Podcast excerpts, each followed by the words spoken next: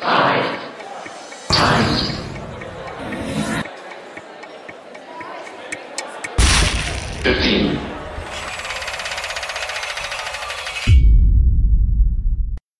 sorry, I look a bit like uh, I'm on a ghost train or something at the moment. But anyway, uh, it was different when the uh, when the daylight was showing.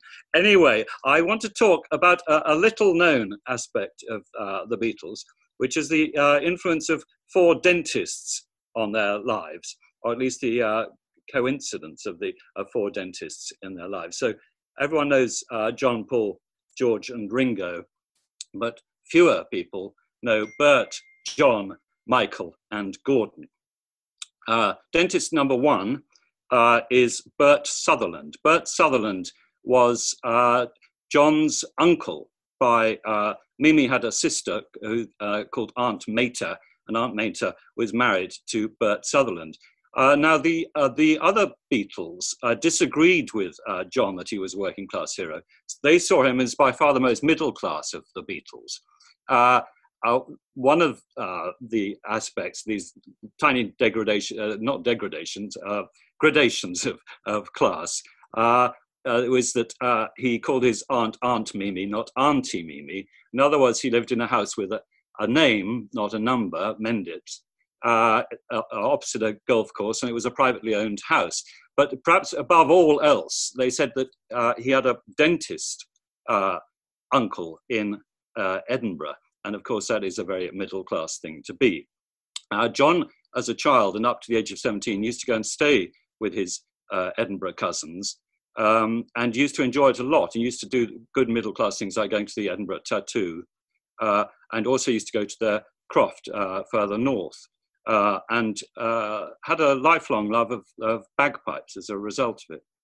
Anyway, Bert's influence on the Beatles came uh, when John was 21, and Bert gave him uh, a, a, a, uh, princely sum of £100, which in these, these days would be roughly £2,000 as a present.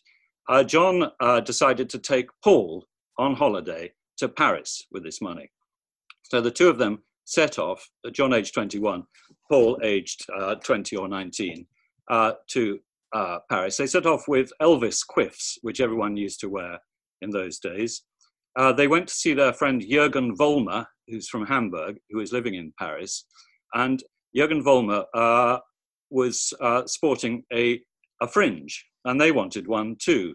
And so Jürgen got out his scissors this is 1961 in uh, October, I think, and uh, and he gave them their famous mop top cuts. So when they came back to Liverpool, everyone was sort of laughing at them and saying, "What's all that about?" And John said, "Oh, you know, you might laugh, but this is the future." And sure enough, uh, three years later, two or three years later, 1964. Uh, almost half the world, or certainly half the youth of the world, was sporting these mop top cuts uh, to such an extent that when George Martin went to uh, Edinburgh, uh, to New York with the Beatles in uh, February 1964, uh, he saw businessmen in Madison Avenue walking around with Beatles wigs on, and 20,000 Beatles wigs a week were being sold in New York alone. So this is an extraordinary uh, influence of one dentist in Edinburgh. My second dentist is, uh, is a more a seedy kind of character. John Riley, a dentist in Harley Street, who is uh, a fashionable uh, dentist, so fashionable that he managed to get the uh, Beatles as his clients. He never wanted a, a fashionable dentist, I don't think. Um, and uh, first he got George, who needed the most uh, cosmetic work on his teeth, and then the others. And they became such friends that they actually did invite him out to the Bahamas for the filming of Help. And one point in uh, 1965, in April, uh, he had John and George and Cynthia and Patty, a wife and uh, girlfriend, round for dinner. And at the end of dinner, uh, his wife, uh, who is called Cindy, who had the uh, a job unlike most dentist wives, she had the job of choosing the bunny girls for the Playboy Club um, she came uh, through with coffee and they said, Oh no, we've got to go. And she said, Oh, but I've just made the coffee. It's delicious. You must have some. Anyway, they had the coffee. Then they said, Well, we've got to go in our car. And she said, Oh, we mustn't get into a car. Uh, that's been laced with acid, LSD, which has suddenly come on the market in England. Uh, they were at first furious, but then, of course, it started uh, coming in waves. Cindy, they knew something was happening when Cindy thought she was in the Bismarck and shouted out, The Bismarck is sinking, the Bismarck is sinking. Uh, and from that point, uh, uh, Cindy, uh, sorry, Cynthia started thinking the room was sh- shrinking. Anyway, they managed to get to Leicester Square where their club was in the car. Once they got to the Pickwick Club in Leicester Square, they kept, all of them saw uh, the clients turning into animals, uh, pigs and uh, goats and so forth. Uh, so it was a kind of horrendous night for them. And then they, they went back to George's house in Esher uh, in his Mini. Uh, Cynthia said that George drove at 10 miles an hour all the way back to Esher. Um, the, both Cynthia and Patty turned them off acid for good. But George and John were both very, uh, uh, became very fond of acid.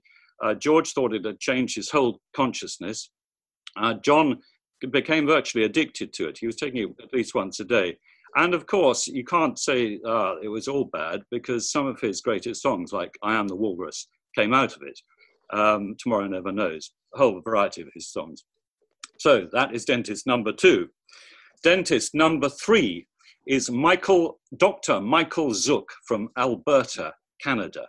Now, he's much more recent, comes way beyond uh, the Beatles era. Uh, what happened was that John had gone to the dentist, John Riley, and John Riley had taken out one of his molars.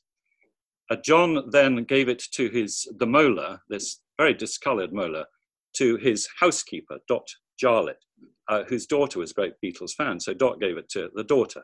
The daughter then kept it until 2011 when she put it up for auction.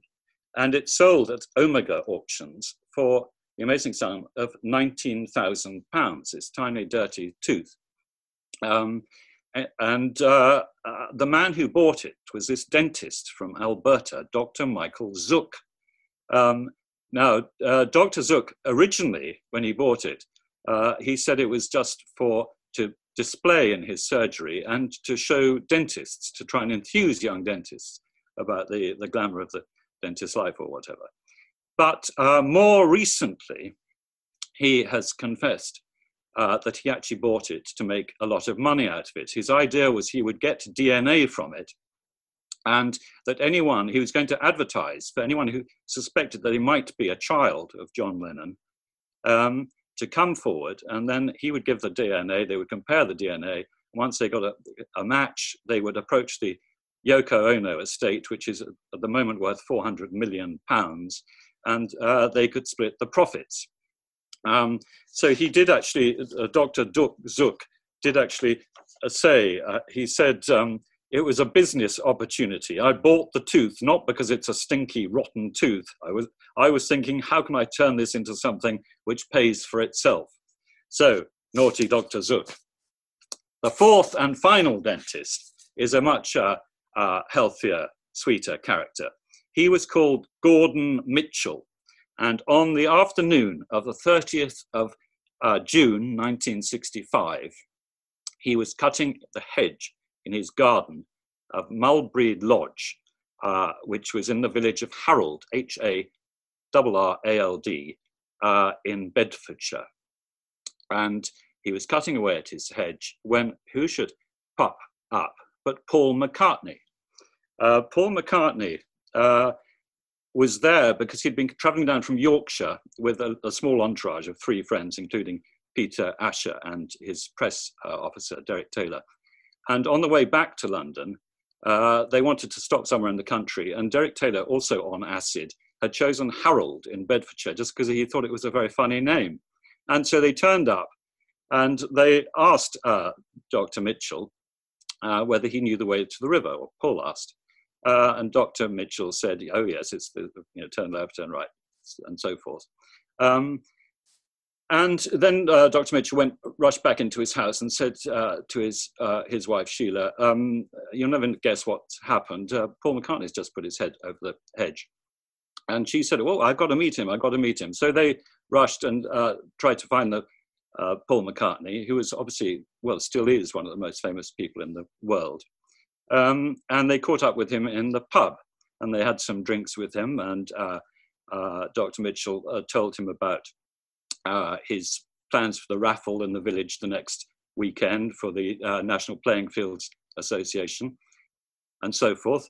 And after a bit, they said, Well, would you like to come back for dinner? And so uh, Paul and the others came back for dinner.